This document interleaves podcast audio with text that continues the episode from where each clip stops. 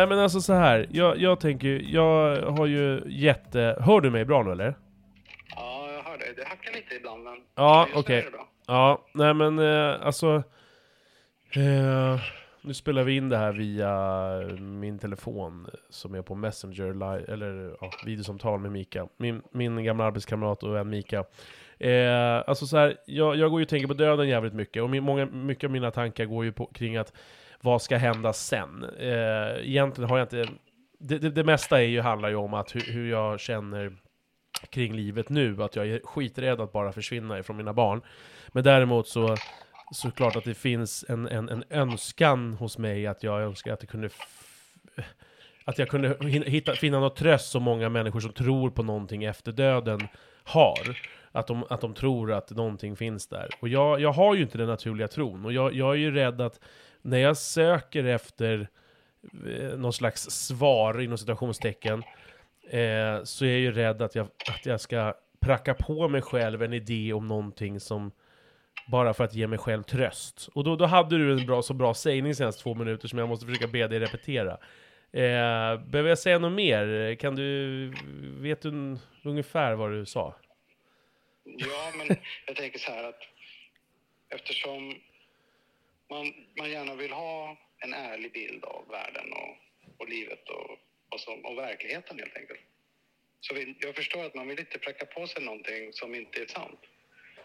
För att man behöver tröst. Det, ju, det blir ju självklart. Liksom. Men om man utgår ifrån att man faktiskt inte vet allting så kan det bli lättare för en själv att vara öppen för ja, vad som helst egentligen. Det kan ju visa sig vara precis så som du redan rationellt vet. Men, men om man utgår ifrån att man inte vet varenda grej om allting då, då kan man ju liksom bli varse om nya saker. Och då tog jag bara ett exempel på en skräddare som hoppar runt på vattenytan. Skräddare? att en skräddare, ja en sån här liten insekt som hoppar runt på vattnet. Jaha, ja, ja, fortsätt. Mm. Och den vet ju inte att det finns en värld under vattenytan. För den ser ju inte det. De, de är gjorda så. Och sen kommer det helt plötsligt en fisk och käkar upp den. Men... Eh, så det var väl det exemplet som jag sa bara att den vet ju inte heller hur världen ser ut i sin helhet. Jag tänker att det kan ju lika gärna vara så med oss också. Och är det så att det är så, då gör det ju en förtjänst bara att vara öppen för att du inte vet allting. Och det behöver inte vara att den som gapar högst och, och skriker alla eller att du ska tro på Jesus, att det är den som har rätt. Men, eh, men det, kan ju, det kan ju vara vad som helst, liksom. det vet man inte innan man är öppen för det. Nej, men absolut. Men även om jag är öppen så känner jag så här. Jag har ju hört mycket av de här historierna om, om, om allt från spöken till att folk tror på, blir betagna av demoner och sådär. Och Jag har ingen anledning att se att folk ljuger om saker, men fortfarande så är hur mycket jag än vill tro på människor, du berättar några historier här om lite väldigt konstiga, eh, eller konstiga, men eh, grejer som hade hänt efter att din pappa hade dött, hur du fick meddelande och så vidare, och att det var väldigt konstiga saker som hade hänt. Eller konstiga, speciella, eh, med din syster och med din mamma och sådär. Eh, som någon slags eh, mm, talande från graven från din pappa. Men då, ändå så känner jag så här att de historierna, hur mycket jag än tror på dig när du berättar det, och de människor som berättar saker om, eh, vi kallar det slarvigt den andra sidan, så är det ju ändå... Det ger ju inte mig... För mig handlar ju allting om att söka någon slags tröst. Jag, jag får ju inte riktigt den trösten. Om ni undrar förresten vad allt, allt det här slamret är, så är, det Mika som håller på och tömmer, tömmer eh, disken. Eh, fortsätt. Eh, disken. Ja. Ja men vad, vad säger du liksom om det? Det är ju det, jag, jag har så svårt att liksom... eh, jag, jag måste ju någonstans få det i handen, även fast jag vet att, min, att, att mitt sätt och den kultur vi har växt upp i, där det inte finns någon rel- religion överhuvudtaget de senaste 50 åren, och utan det är tvärtom, vi är så jävla spottande på religionen. Jag menar för 50-60 år sedan så gick man ju till kyrkan liksom, sen har det där sakta men säkert ätits upp. Och det finns väl för och nackdelar med det. Att inte människor syns på kyrkbacken och, och, och bara snackar dynga, utan att man, man liksom, världen har blivit större. Men ändå så, så tänker jag att så jävla svårt att och, och liksom eh, finna någon tröst i de här historierna. Att det faktiskt, ja men Patrik, var lite vidöppen, vidga dina vyer. Det, det kanske faktiskt finns någonting där ute. Ja, jag, ja, men jag vill ju, jag vill ju nästan tro. Samtidigt som jag är rädd för att på något sätt tro. Jaha, nu dog, nu dog samtalet där. Jävla fitta. Uh, vänta då, ska vi göra sådär? Måste jag ringa om Mika? Och dog det här. Det här var bara en helt spontan grej bara för att jag ringde honom och... Eh, men vadå? Nej, hej, nej, nej, det ringde. Ja, ja. ja, då får vi se. Vad, han ringer väl tillbaka.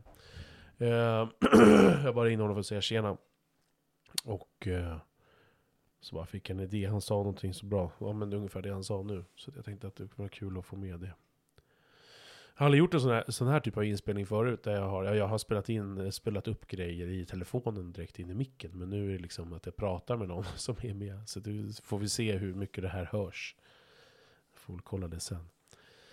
Men jag ska försöka få tag i Mika igen, så återkommer jag. Men, men eh, nej, jag, jag bara önskar att eh, jag kunde få någon slags, eh, någon tröst där. Det här är väl liksom en, en mänsklig eh, grej för oss alla. Att vi någonstans, eh, jag, jag gissar, många vill påstå att de inte tänker så mycket på döden. Jag, jag tror ju ganska många gånger att det är bullshit. Antingen så bara förtränger man det eller så, så hanter, hanterar man det på andra vis. Men, man, man, att man inte skulle ha de här existentiella eh, tankarna, eh, slash ångesten, eh, slash funderingar Alltså jag tror inte riktigt på det. Jag tror bara att det kommer ut på något sätt, hur det nu än kommer ut i olika personers liv. Men att vi inte skulle... Nej, men jag tänker inte så mycket på det. Jag fick ett ganska bra svar. Jag hade en, en, en ganska ung, eh, nybliven eh, kollega var på julbord här och så frågade jag det. För det är ganska kul, det är en ganska kul icebreaker. För, är du rädd för döden? För att jag gillar att prata om döden och för att det är roligt och det är alltid kul att chocka någon med en konstig fråga. Jag måste dricka lite grogg, vänta. Um, och så sa nej, alltså, men jag är så ung så det känns så himla långt borta.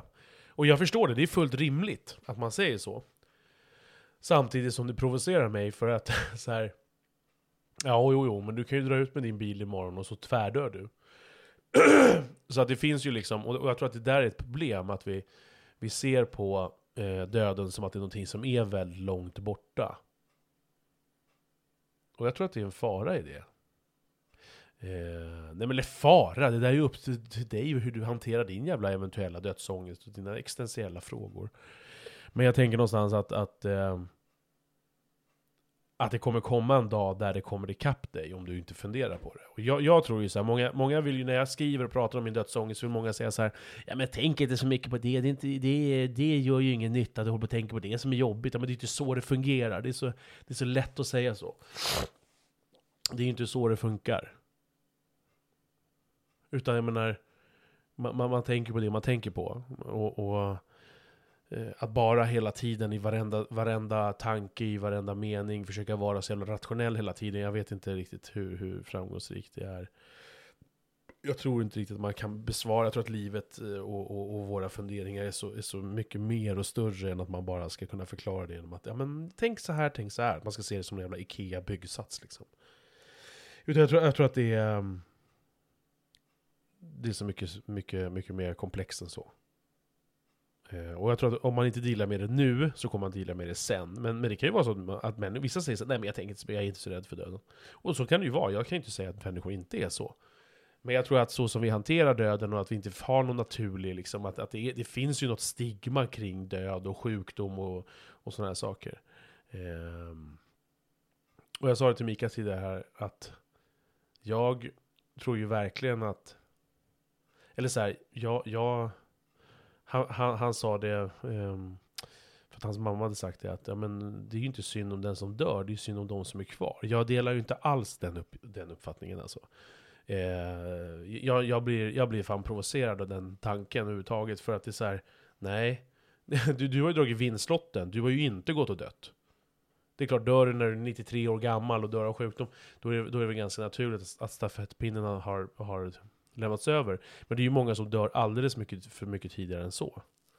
Och att liksom tycka att det är så här, ja men det är så synd om de som är kvar. Nej, det är av den anledningen som jag har skrivit, jag, 2012 skrev jag mitt första begravningsbrev. Ehm, och sen har jag uppdaterat det en gång. Har mina föräldrar det brevet. Det måste jag fan ta hem hit för det ska vara här och inte där. Ehm, men, men, men så har jag ehm,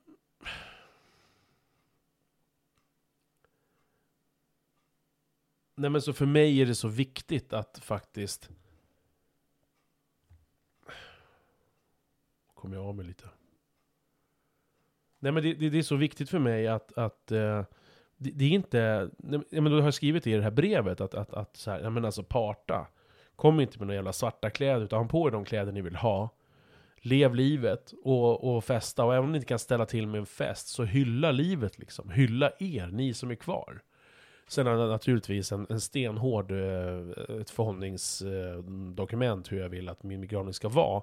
Men efter det, när det ska fikas och äta smörgåstårta, så fan hylla. Snacka några roliga historier om ni vill det och, och, och ha lite skoj. Och det är klart att alla inte är i mode för att kanske alltid ha skoj då på en begravning, men, men någonstans ändå försöka lätta på det här. Det är så jävla, det är som en tryckkokare, det är som en riskokare liksom i, i, eh, i vårt land när vi pratar om, kring- döden. Och, och så går vi dit, äter smörgåstårta och så går vi på begravning. Och sen är allt över. Sen, liksom, sen sörjer vi i det tysta någonstans. Liksom, för oss själva.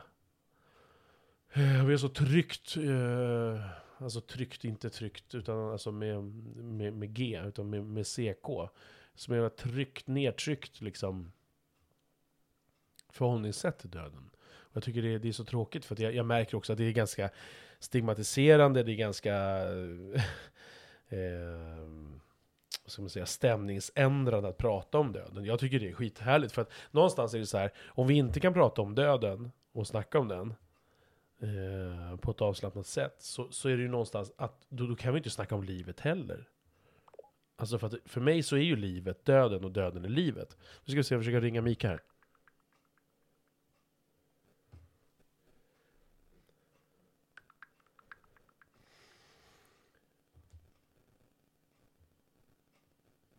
Jaha, okej.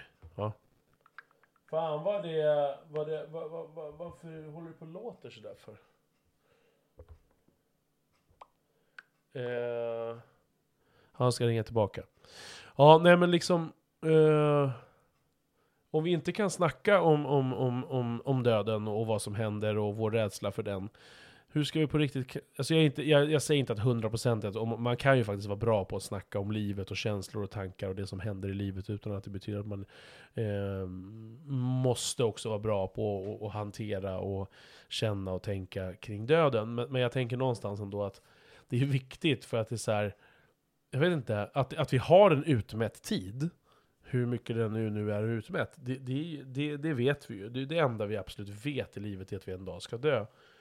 Och att inte förhålla oss till det, att inte prata om det, att inte relatera till det, att inte tänka på det, att inte liksom eh, Rubiks kuba om det, det är för mig helt jävla obegripligt för att vi tycker att det är jobbigt. Nej, men det, det, är inte, det är inte obegripligt, för jag förstår att folk tycker att det är jobbigt, men det är obegripligt att vi inte liksom ska göra det.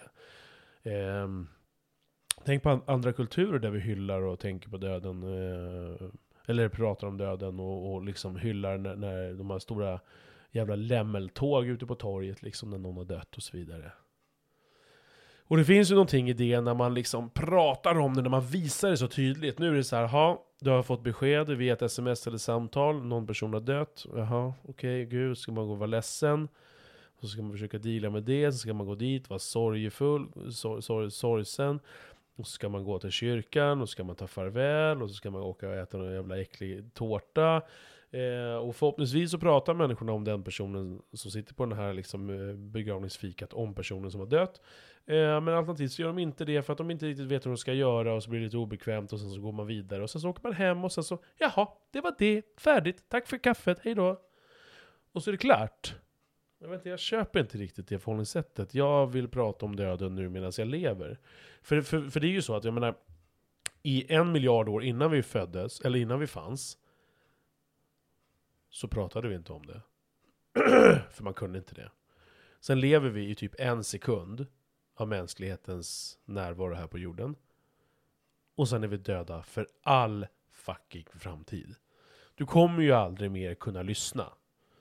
Alltså av det vi vet. Om man tror att någonting finns där, grattis, välkommen, alltså varsågod höll jag på att säga. eh, skithärligt om du verkligen tror på att någonting kommer hända sen därefter. Jag önskar att jag hade och kunde dela din tro. Men liksom...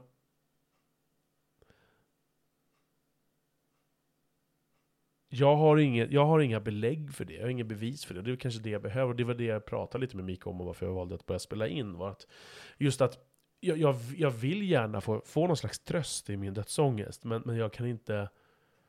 Eh, jag kan inte hitta den genom att bara lyssna på andra människors historier, utan jag måste någonstans också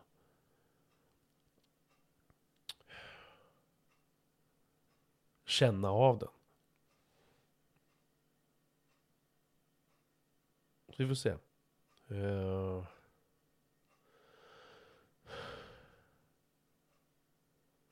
Den, är, ju- den, är, ju- den är ju så viktig. Det, är- det är ju... Tänk dig, att, tänk dig att aldrig mer lyssna. Tänk dig att aldrig mer känna.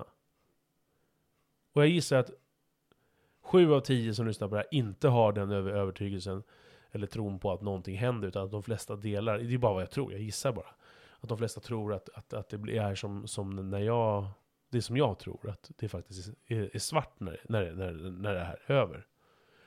Så har det ju alltså inte funnits en miljard innan och efter en miljard år så kommer det heller inte finnas.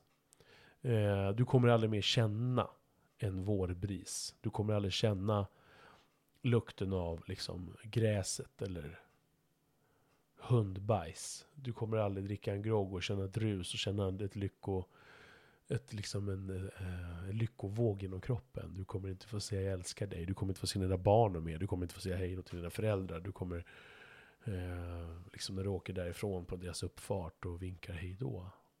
Alltså aldrig någonsin mer. För mig är det en stor sorg nog att bara så här inse, när barnen är stora, mina barn är tonåringar och det är en sorg. Jag eh, vill inte och eh, kommer gissningsvis, och det säger jag bara utifrån att jag inte har någon glaskula, eh, så kan jag ju inte säga att jag inte kommer, men så kommer jag gissningsvis inte få några fler barn. Och det är en sorg i att inte någonsin ha det där igen, att den där enkelheten när de är små och mysigt och de kryper in under täcket, det aldrig någonsin mer sker. Det sker aldrig någonsin att de kommer med en tandlös, ja om de inte slår ut den på fyllan då och får stryk, men kommer och säger pappa, pappa, pappa, pappa, pappa, pappa. Kan du hjälpa mig att sätta på tvn? Pappa, pappa, pappa, pappa, pappa. Vad betyder knulla? Eller vad det nu handlar om. Att aldrig mer liksom, att, att på riktigt så här, den meningen, de två ord, orden, aldrig mer, skrämmer ju skiten ur mig. Aldrig mer. Att aldrig mer få se mina barn. När jag dör, aldrig mer få se mina barn. Att den dagen jag dör, aldrig mer få titta på de här röda rosorna som jag har framför mig. Att aldrig mer prata, att aldrig mer gå, att aldrig mer känna, att aldrig mer älska, att aldrig mer hata. Alltså det, det, det är ju så, det är så definitivt utifrån det jag tror på. Jag tror att ganska många i vårt sekulära Sverige delar den tanken. Nu ringer Mika. Eh, men vad fan. Jaha, så, så, så. Nej vänta då. Så, så. Eh, jag, jag ska bara avsluta. Nej, men så, och, och det är ju det som skrämmer mig då, att, liksom, att, att eh, aldrig någonsin mer. Och då, då är det ju så konstigt att vi, inte kan, att vi inte förhåller oss på ett bättre sätt. Eller att det är så skrämmande i vår kultur att vi inte eh, pratar mer om de här sakerna. Eh, så att, ja, men det passade ganska bra att du kom med här nu Mika. Hej, eh, gick det bra med barnen Hej. och så? Ja, det gick bra.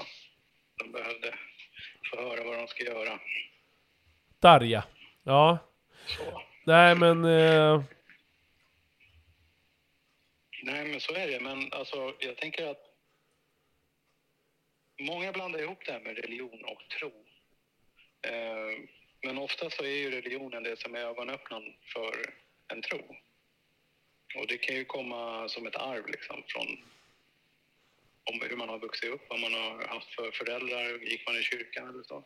Men eh, för min del har det inte varit.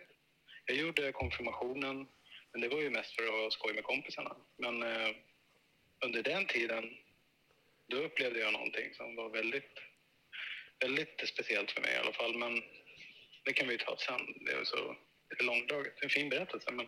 Ja, men, eh, du får- du får- Många, för den är ganska personlig. Men, Ja, men vill du inte berätta den här? Ja, men jag tänker vi kan ta det sen i sånt fall. Ja, okej. I sånt men, fall. Men, eh, I sånt fall. det- I, I sånt fall låter det som att du ändå har en Ja, dörr öppen. Men, men grejen är att det som var poängen med det, för det var inte poängen eh, med det jag skulle säga. Det, poängen var det att man kan ha så många olika infallsvinklar liksom. Och för mig, jag tyckte ju det att farsan, han var ju inte någon religiös man eller så. Han satt och läste Bibeln någon gång, såg jag. Och då frågade jag så här, är, är du religiös eller så här, tror du på Gud? Han bara, ja, jag vet, det är en bra bok.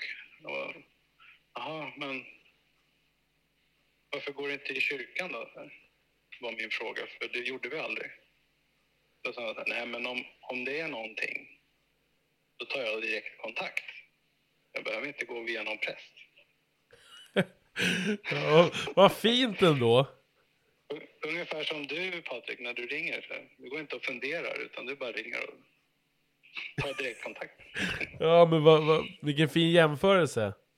Ja, ja men det var fint. Och, Ja. och det är väl det du har behövt kanske med verkligheten och lite olika saker i ditt liv. Så att du har inte haft kanske något behov av att ha eh, något flummigt runt omkring dig. Men, och jag har inte heller haft något direkt behov men, eh, av, av att ha en övertygelse om något här, övernaturligt eller andligt eller så. Men, men eh, jag har ändå alltid tänkt att det kan ju finnas någonting mer än vad vi förstår. Och då blir man, jag vet inte, man ställer sig på ett annat... Man har en annan inställning liksom. Och, Ja, men, hur, men hur ska man förhålla sig till det? Om, om, om, om jag tar dig på orden då? då? Ja men det, Patrik, det kan ju faktiskt vara så att det finns ju mer än vad du ser och hör och tror på. Vad fan ska jag... Alltså i relation till att jag tänker på döden, vad, vad ska jag göra med, med det liksom? Hur ska det trösta mig? Mm. Nej, och, och då är det ju viktigt med detaljerna i det som, som kan vara utöver det som vi förstår. Det är klart att det finns saker som inte vi har sett eller känner till. Men när man kommer till det om själva döden och det så alla de historier som finns och som man har hört, de vittnar ju om eh, i stort sett liknande upplevelser. Typ som nära döden-upplevelser. Alla som har vittnat om det har i stort sett samma berättelse att berätta. Men du! Ja, förlåt, förlåt. Fortsätt. Och, och, och det är där jag tänker så här att okej, men det, det är klart att det är tragiskt i sig om någon dör och, och så, för att man vill ju leva, det är det som är meningen. Men eh, det utgår ju från vår uppfattning om vad livet Du måste ju berätta om han som har dött fem gånger nu, för det var det du berättade om innan. Vi pratade om... Ja, men Och, och, vad- jag minns inte vilken dokumentär det var, men det var en dokumentär om en man som, eller om flera människor som hade, det var ju det som var poängen, att de intervjuade flera oberoende från varandra människor som hade varit med om, vissa hade dött, varit kliniskt döda i en halvtimme liksom, eller vad det kan ha varit, och olika tidsmått på det. Och andra som har varit nära döden upplevelser som, som kanske har eh, fått hjärtstillestånd och hjärtinfarkter och dött liksom, hjärtat har slutat slå. Men, men de som är mest övertygande är ju de som har varit helt, alltså noll aktivitet i hjärnan, noll aktivitet på hjärtat. Och varit så under en längre liksom, liten stund där och vittnat om, om att det faktiskt finns någonting efter det också. Och sett sig själv ligga där på britsen. Om, om du minns Hasse, som vi jobbade med. Han hade ju dött tre gånger. Vänta, vänta, Men du vänta, jobbade vänta. aldrig med honom. Nej, Men snackar vi han- på han BC nu? det. Snackar vi på BC nu? Nej, det var innan. Du jobbade inte där då. Nej, okej. Det var på DHL. Han, eh, han hade dött tre gånger. Han långtradarchaffis. Han hade sin brorsa som han jobbade med. Men han har dött tre gånger då. Och han berättade liksom att men jag var med ändå. Jag såg allting. Och han kunde berätta, och sen låg han i koma. sen när han vaknar upp då vet han precis vart alla hans tillhörigheter som folk har lämnat där på sjukhuset låg. Så han kunde liksom be sjuksyrran om eh, hans, eh, ja, vad det kan ha varit, kanske hans eh, glasögon eller någon annan del som, som eh, någon annan ägodel som han hade. Som inte han har placerat i någon låda. Då kan hon ha frågat så här, men vart är den då? Ja, men det är där tredje lådan där i natt, nattduksbordet. Jaha. Och, och, och det vet ju han då, det är inte han som har placerat dem där, men han visste vart de var. För då har han sett det liksom. Det berättade han. Och, och på vägen in till eh, den här eh, akutmottagningen som eh, han åkte in medvetslös då med ambulans innan samma tillfälle då som han låg i koma ett tag. Så berättade han att han räknade hur många lampor, såna här lysrörsarmaturer som hängde i taket på vägen in. Och sen efter det, när han vaknar upp, då säger han det, ja men det är 17 stycken från ambulansen in hit. Uh, lysrörsarmaturer. Bara för att liksom, hallå, jag, jag var med. Jag fattar vad ni gjorde. Uh, och så kollade de det och det bestämde ju liksom. Men då var Oh, han borta. Men det berättade han till mig uh, in, in, när vi satt och rustade en morgon. Liksom. han var ju lagom flummig, liksom. men han, det som, det som eh, det som också sägs då, till exempel i den här intervjun här, att efter en sån upplevelse så blir man ju förändrad. Man blir på ett annat sätt, man ser ju allting med andra ögon än vad man gjorde innan och, och det skulle ju förklara varför han var så himla flummig och så. Alltid glad och liksom. Och, och, och jag menar, de här historierna, det finns ju alldeles för många sådana här historier. Jag har ju hört, vi säger tiotal liksom. Och, och även fast jag inte... ehm, det, det är svårt, jag säger inte att det är svårt att tro dem, för jag tror ju på människor när du berättar det, men det är svårt att ta till sig det. Jag vet inte riktigt vad man ska göra med det, för det är så, det är så filmiskt. Det är så svårt att liksom Ja, ta det är till ju sig. det. Alltså, det är jätte... Jag fattar. Det är helt otroliga berättelser liksom. Men, men det, jag, jag känner samtidigt att det- här enkla uttrycket att ingen rök utan eld, någonstans så, så, så kan det det är för, för stort och för komplext och för komplicerat för att det bara ska ignoreras och bara nej nej nej, det där är bara någon story. För det, det är ju gärna så, tänker jag, att det är, det är så folk skulle tänka om det och avfärda det som. Mm. Nej men precis, alltså jag, det, det, jag vet inte. Det går inte att mäta. Det, finns, det, går inte, det är inget mätbart liksom, om det skulle finnas någonting utöver det medvetandet som vi kan manifestera här. Det går inte att mäta i sånt fall. Och det är ju kanske... Ja, det, det i sig kan ju vara naturligt också. Att det inte går att mäta. Eftersom att det är av en helt annan natur. Eh, och, och det är så lite grann som jag ser att det är nog... Eh, in, eh, alltså folk kan ju bli skrämda liksom och tänka att det här är spöken och sånt. Det tror vi inte på, för det är inte verkligt. Men, men, eh, men jag menar att det, det behöver inte vara någonting onaturligt med det. Det kanske är en del av naturen bara som inte vi förstår.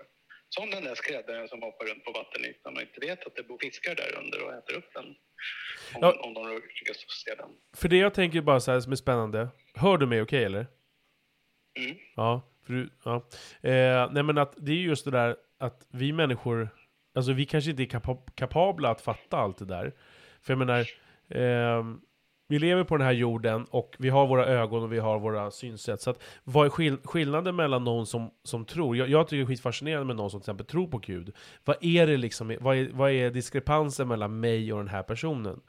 Eh, vad är det som gör att den tror och ser sig eh, tro på saker eller se eller höra eh, andra saker än vad jag gör.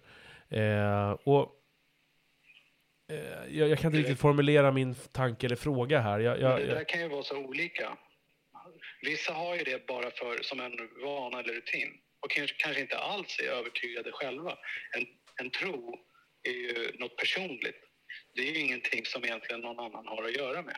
Men en religion, det är ju när flera människor ställer sig och säger att vi allihopa tror på det här. Och du kan ju ha en religion på jobbet. Du kan ju ha en religion hemma. Du kan ha en religion i, i ett kollektiv eller eh, i ett eh, sam, trossamfund eller så här, kyrkor. Liksom. Där har du ju Svenska kyrkan är ju en religion. Sen har du ju andra religioner och, och det är ett gäng med folk som tror på samma sak. Men, men eh, en tro, det är ju något annat. Du behöver inte vara religiös för att tro. Du kan bara helt enkelt tro att det finns någonting mer till livet än vad vi kan förstå. Och sen vad det är, det, får man ju, det kan man ju i och det kan man ju ibland uppleva kanske om man har tur och sådär. Men, Men eh, Det är jättefint Mika, för det är jätte... Nej men för det är en jätteviktig distinktion. Heter det så? Distinktion? Distinktion? Distin- Mhm. Jag menar att det är en vi- en viktig skillnad. Att, att, att eh, som du säger, att, att inte religion behöver vara samma, att inte är samma sak som tro. För det, det är ju det vi blandar ihop med. Så fort någon säger någonting, av ens, eh, en tillstymmelse av det vi har pratat om nu, så kommer folk eh, koppla det till religion. Och humbug och Mm. hippie-hash. Och, och, och jag har ju själv gjort det en, en gång i tiden, liksom bara avfärdat allting. Och jag ser ju människor än idag, människor som är 40, 50, 60, 70 år gamla, som är såhär, nej religion, jävla skit bara så här. Och jag, jag tror att det är alldeles för enkelt att göra det. Jag tror att det är alldeles för enkelt att vara religionshatare. Jag tror att det är alldeles för enkelt att bara avfärda allting. Sen vill jag fortfarande inte att det, kristendomen eller eh, islam ska ta sig in mer i vårt samhälle och påverka det. Men, men däremot så, så att folk sitter individuellt och, och, och och runka till Bibeln, det skiter jag i. Men, men, men liksom att Mm. det, det är jätteviktigt den där skillnaden liksom, mellan att faktiskt ha en tro Ja, det är ju A och O. Ja, ja. Alltså, vi kan inte ha en religion som styr. Alltså, men sen finns det ju vissa, till exempel våra värderingar som vi har. De utgår ju mycket från den kristna tron. Och sen finns det många olika varianter på kristendomen. Men eh, våra värderingar som vi har i samhället, de utgår ju mycket ifrån den kristna tron. Eh, och, eller kristna religioner, men i alla fall. Eh, och det är det vi känner igen oss i. Men sen har vi en annan eh, religion, eller tro, som, som i sin tur har ett samhälle som utgår ifrån olika värderingar i den religionen. Eh, något gemensamt för alla religioner är ju att det finns en skapare och det finns säkert massor med saker som är gemensamt men det är just skillnaderna som gör sig... Eh, vad heter det? Det är just skillnaderna som vi uppfattar och, och som, som vi ställer oss liksom. Det är där det blir konflikter. Men i, i det stora hela så är nog alla religioner, förutom kanske nihilismen, eh, någonting som är för livet och för godhet och, och så vidare. um, på olika sätt. Jag tänker så här, Bibeln, den är ju säkert en bra bok liksom, på sitt sätt. Sen kan den ju vara dålig på andra sätt, men allting beror på hur man betraktar den. För det är ju trots allt människor som har vittnat om sina liv och, och upplevelser i den. Den är ju skriven av människan så, som jag förstår. Men ja, jag vet inte vad riktigt poängen var med det, men, men att eh, men, men att eh, tro och religion är ju olika på det sättet, ser jag det som. Jag vill inte säga att jag tillhör en eh, viss grupp av religiösa människor eller så. Men en tro, det är något helt annat. Det är, Det det är så jävla märkligt det här Mika med, med, alltså jag har nog, tror jag, tänkt någorlunda i samma tankebanor som du nu uttrycker. Men när man hör någon säga det, och det är någonting som jag ofta kommer liksom fram till att så här, ja men jag har tänkt många gånger att fan döden är slutet. Ja, exempelvis. Jag, jag bara drar ett exempel nu. Men sen när jag hör dig säga, ja men fan, döden är slutet. Då liksom, då sjunker det in. Och, och, och så här, att just det här, eh, jag menar att man, man, man kan tänka någonting, känner du igen vad jag menar? Att du kan ha va- va- varit någonting på spåret, du kan ha tänkt samma sak, men sen när du hör någon annan uttrycka samma sak så blir det liksom så här, dels kanske det är den här eh, kollekt, kollektiva, att fan jag är inte ensam om det här, men också att Men det blir eh, mer befäst. Ja men det blir mer befäst, ja, det blir, ja precis. Ja men det blir det. Och, och när du säger det så här, men det, det är självklart att det är en jävla skillnad på tro och, och jag tror att väldigt få tänker så liksom. Jag tror att många bara relaterar allting till religion och så kommer det religionshatet in som är så, det är liksom lika mycket som att eh, vi går och röstar i september, eh, den, an, den andra veckan i september varje jävla var fjärde år, så, så, så hatar vi, och vi så super på midsommar, så hatar vi religionen in i benmärgen. Vi har ingen aning om varför, vi, och, och, och, vi har ingen aning om vad vi, har för något, vad vi har för arv i religionen i oss idag, utan vi bara hatar det helt, till liksom ända in i benmärgen. Och det är fan helt orimligt. Så det, det är väldigt fint bara att du gör den skillnaden distinktionen ja. av att liksom tro är något annat gentemot religion. För det, jag tror att människor ofta blandar ihop det. Ja, det tror jag med. Alltså, men eh, det här som... Eh, eh, vad fasen var det du sa? Eh, jo, men att, att man, att man eh, buntar ihop allting. I, man vill ju gärna känna till allting. Och där inbyggt i det finns det ju en massa motstånd. Så du vill ju känna, du vill ju, och det kommer ju från evolutionen, att du vill ju känna dig trygg i din omgivning. Det betyder att du måste förstå din omgivning. Om du inte förstår din omgivning, då är det ju direkt eventuellt hotfullt. För så kan vi inte ha det. Och då måste du placera folk i olika fack och säga du är en islamist eller du är en... Vi, vi, pratar, alltså om, vi, vi pratar alltså om invandring nu igen. Kommer, man kommer alltid tillbaka till invandringen på något sätt. Ja. Ja, men det är lite för att ja. man utgår ifrån sin egna... Ja, men så är det. Jag skojar bara. Mm. Ja, det som man själv kan se som främmande. Men, eh, men eh, det är, det är samma, samma sak åt andra hållet. Om du kommer som kristen eller vit person eller någonting till något land där inte du egentligen hör hemma. Du kommer ju kanske i värsta fall också bli betraktad som ett osäkert kort. Men eh, och så är det nog med de flesta sakerna som vi upplever och då vill vi gärna bunta in dem i någonting som vi kan känna igen för att känna oss trygga. Och, och då föds det nog en del skepticism och eh, både, från, både från betraktaren och, och, och den man betraktar. Och, och, det leder ju till, i sin tur till kanske konflikter och hat och sen har man en dålig dag och så är det bögarnas fel liksom. ja. Nej men det, det inte är så egentligen. Utan man tar alltså, det som, som man känner igen. Det, det, det finns jag, jag, jag, har en två, så här, tudelad känsla kring allt vi pratar om. Så här. Ju äldre man blir, och jag försöker inte någonstans alls påvisa eller, eller äh, säga att, så här, att jag är, är klokare, att jag, att jag har förstått någonting. Det är inte alls så jag säger. Jag är fullt medveten om att man kommer dö förmodligen halvt omedvetande eller till en... Eh, ja, men, men, men, någonstans så lär man sig med vägen. Och någonting jag tycker är skönt med att bli äldre, det är så att det är två saker som... Och, och, och de, de, de, de, de, liksom, de slår varandra lite grann så att En del är skönt man bara inser så att Fast det är ingen idé att fightas. Alltså det, det är typ så här att, att vara vegan i, i, i, i um, eh, nej, men så här, att, att vara en, en Ku Klux Klan-medlem i USA, eller vara vegan i den här världen. Alltså du, du har så mycket motstånd så att skit i det, bara ge upp. Vad jag menar med det är bara så att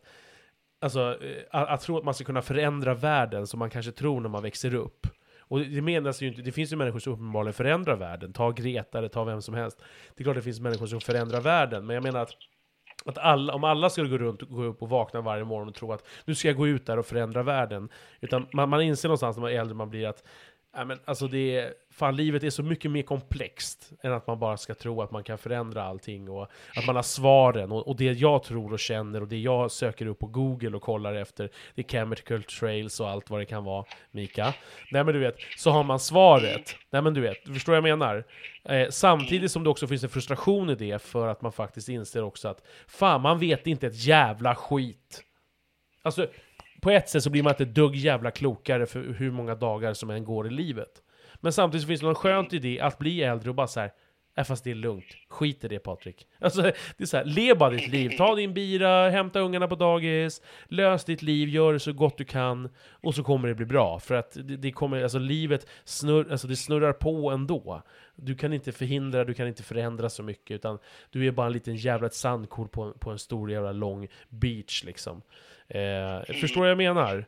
Att det finns det liksom någonting skönt i det att bli äldre och någonstans här. För jag tänker på det jag ibland kan se på barnen nu när de är tonåringar och, och, och man börjar se en liten så här anda av att ja, men de vill protestera mot någonting man säger. Att jag är en gubbjävel och, och är trångsynt. så kan jag någonstans så här vilja säga, men du lilla, lilla, lilla gubben eller lilla gumman, du kommer inse en dag att livet är så mycket mer komplext än så som du ser det just nu. Mm. Är du med vad jag menar? Ja. Och det är, en, det, är en, det är en härlig ungdomlig eld som jag inte säger att jag överdrivet ser i mina ungar, men att jag, jag, jag, man ser ju den hos unga. Och jag kan även liksom... För de har ju också sina starka uppfattningar, precis som vi hade när vi var i den åldern. Och att, att, att någonstans bara... Ja men det kommer komma en tid där man inser att Fan, man kan inte förändra så jävla mycket ändå. Det är vad det är, det är bara att försöka hänga med och försöka relatera. Till det man hänger alltså, med. Det enda Är du egentligen ska tänka på det är ju hur du själv framför dig. Alltså, Ja. det är Ja. väl det enda man kan ändra. Ändå så när man är ung där tänker jag att man ofta vill, jag säger inte, påstår absolut inte att jag hade den drivkraften, men så vill man ju gärna på alltså, eh, visa hur, hur alla ska ändra sig och att det vad som är det rätta sättet. Och, det- och det är väl det som kanske åldern någonstans ger. Och det är ganska skönt så här. Fan du och jag, när, när är du född Mika? 86. Ja just det, ja lillkillen. Så att du fyller alltså 37, 7. jag fyller 39 år. Alltså förstår, förstår du att vi är medelålders nu? Ja. Vi är medelålders, Det är medelålders män. Ja men är vi inte det? Vi är snart 40. Jo, det blir väl det. Så jävla konstigt Mika. Ja, Det, det är ju så. så men det är ju bara att förhålla sig till det. Ja. Jo, visst. Alltså, jag vet inte. Eller så kan man konstla fram det som, som Simon Cowell eller Madonna och operera sig och försöka göra sig ung. Jag tänker även så mentalt. Eller så kan man bara... Ja, jag vet inte riktigt om hur, hur, hur mycket den flög, den kopplingen, men jag tänker mellan det här vi har pratat om nu, att så här, försöka intala sig någonting. Man kanske måste bara försöka följa, flo, liksom go with the flow. Förstår du vad jag menar? Ja, jag tror det. Alltså, det tror jag. Absolut, det ska man göra. Sen, sen har man ju liksom... Ja, man har ju en rättskompass. Liksom. Man vet vad som är gott och vad som är ont. Och så försöker man vara så god som man kan. Eh, då kan man nog släppa mycket. Alltså av de där tankarna och funderingarna, bara hänga med. Om man går in med rätt mindset och intentioner, liksom, Mm. Och vad är rätt? tror jag. Och vad är det då? Ja, men det är väl antagligen sånt som inte skadar andra och, och ärligt. Alltså det är de här grejerna som vi har som värderingar som mycket utgår ifrån. Eh, Som är kristna. Den här krist, kristna tron, liksom. Tio budorden till exempel. Du har ju lite bra här, vägledning från dem. Och det, det låter ju rimligt. Liksom, att man inte ska döda någon, att man inte ska ljuga för någon. Och sen kan du ju oavsiktligt råka ljuga om du inte vet vad som är sant. Så då får man ju passa sig för vad man säger istället och inte säga saker som, som man verkligen inte vet någonting om. Och förstå då- hur mycket vi ljuger där ute. Förstå i sociala medier när vi delar saker som vi inte har någon aning om, som vi inte förstår bakgrunden till, vi vet inte kontexten, vi vet inte var det kommer ifrån. Förstår, förstår hur mycket lögner som delas varenda sekund idag när vi har sociala Ja. medier? Allt är ju, alltså det är ju så här, så fort någon vill försöka få dig att se en sak på något annat sätt, eller om någon vill försöka övertyga dig om hur du ska betrakta en viss grej, kan vara vad som helst. Alltså, kött är dåligt eller så vidare, eller vaccin eller vad som helst. Om, om någon vill försöka få dig att gå med på någonting så enträget, då kan man ju, då brukar jag i alla fall vända öronen lite Men, efter, efter mig och, och, och kolla vad, vad består i den? Varför är den så angelägen om något? Ja, men är, du, är, du, eh, är du vaccinerad mot covid? nej. Ja men du är som jag. Är jag som du? Ja. ja. Nej men jag menar, jag är inte heller det. Vad, vad är dina främsta skäl? Nej, då när det, när det kom, då tänkte jag att jag vill ju veta själv om jag är sjuk. Och det som de sa då var ju att du, det förhindrar eh, svår sjukdom och smitta, men nu visar det sig att det inte gör något av det. Men i alla fall, eh, då tänkte jag i alla fall att jag vill ju veta om jag är sjuk så att jag inte går att smitta någon. Till exempel min mamma som är äldre. Eh, så. Och jag fick det en gång. Det vart för mig 39 graders feber i typ 18 timmar. Sen gick det över från ingenstans. Sen var jag... Jag fick ingen men. Och det, det gick över, som sagt, på mindre än ett dygn. Men jag hann ta ett test i alla fall, för jag hade ett sånt hemma. Ehm, och då var det positivt då. Sen har jag varit lite småförkyld andra gånger och tagit test, men då har det inte varit det i alla fall. Det har bara varit någon snuva. Ja, jag fattar. Det för de flesta blir. Men ja, jag tänkte så i alla fall. Att jag inte ville gå runt och inte veta om jag var sjuk. Jag, jag gjorde ju inte heller, tog inte heller det, för tiden gick och så vidare. Och sen så, till och med min mamma då, eh, 70 bast, sa bara nej, nej, nej, men det där skiter vi i. Eh, så att, eh, ja, är vi, vi har inte tagit det här i den här familjen. Men, men eh, bara därför att så har jag nu gjort den här då, då och eh, skickat den på posten, en liten foliehatt. Mm. Mm. Så tackar jag. Du, hur, hur- känns det här nu? Du, du, har du varit med i någon podd tidigare? Vad sa du? Har du varit med, någon- har du varit med i någon podd tidigare? Nej. Nej. Nej. Hur känns det nu att bli helt så här tvingad in och komma in, i- in i Rubiks kuba här helt plötsligt? Ja, trevligt. Ja. det. Ja, det, det är jag som ska tacka. Nej men jag, bara, jag tyckte det var så roligt bara för jag har ju pratat en hel del om döden i, i podden men så bara tyckte jag att du hade så, det var så bra eh, infallsvinklar det du, det du pratade om. Och det du sa där, framförallt det här. Så jag tänker att det här, jag kommer döpa det här till eh, han som dog fem gånger. Mannen som dog fem gånger. Mm. Kommer bli titeln på det här ämnet. Ja men inte, inte det ganska bra? Ja. Jo, ja, visst. Men all- jag, jag, nu blir jag ju så här, jag vill ju veta vad den dokumentären hette och sådär. Ja, men- ja, men- jo. Ja, nej, men, ja, men fast du pratar ju bara, du pratar ju bara rent allmänt, du har ju inte nämnt någon namn, du har ju inte sagt, eh, alltså, så egentligen skitsamma. Det är väl bara, du, du har sett någonting och som, Ja. du, som du har delat, och så, så eh, det, det Jag tyckte det var spännande i alla fall. Ja, ja men det var jättespännande. Men du Mika, heter det? jag kommer stoppa inspelningen här, men eh, tack för att du har varit med i Rubiks Kuba, och eh, vi hörs framöver. Ja, tack själv. Hej då! Hej då.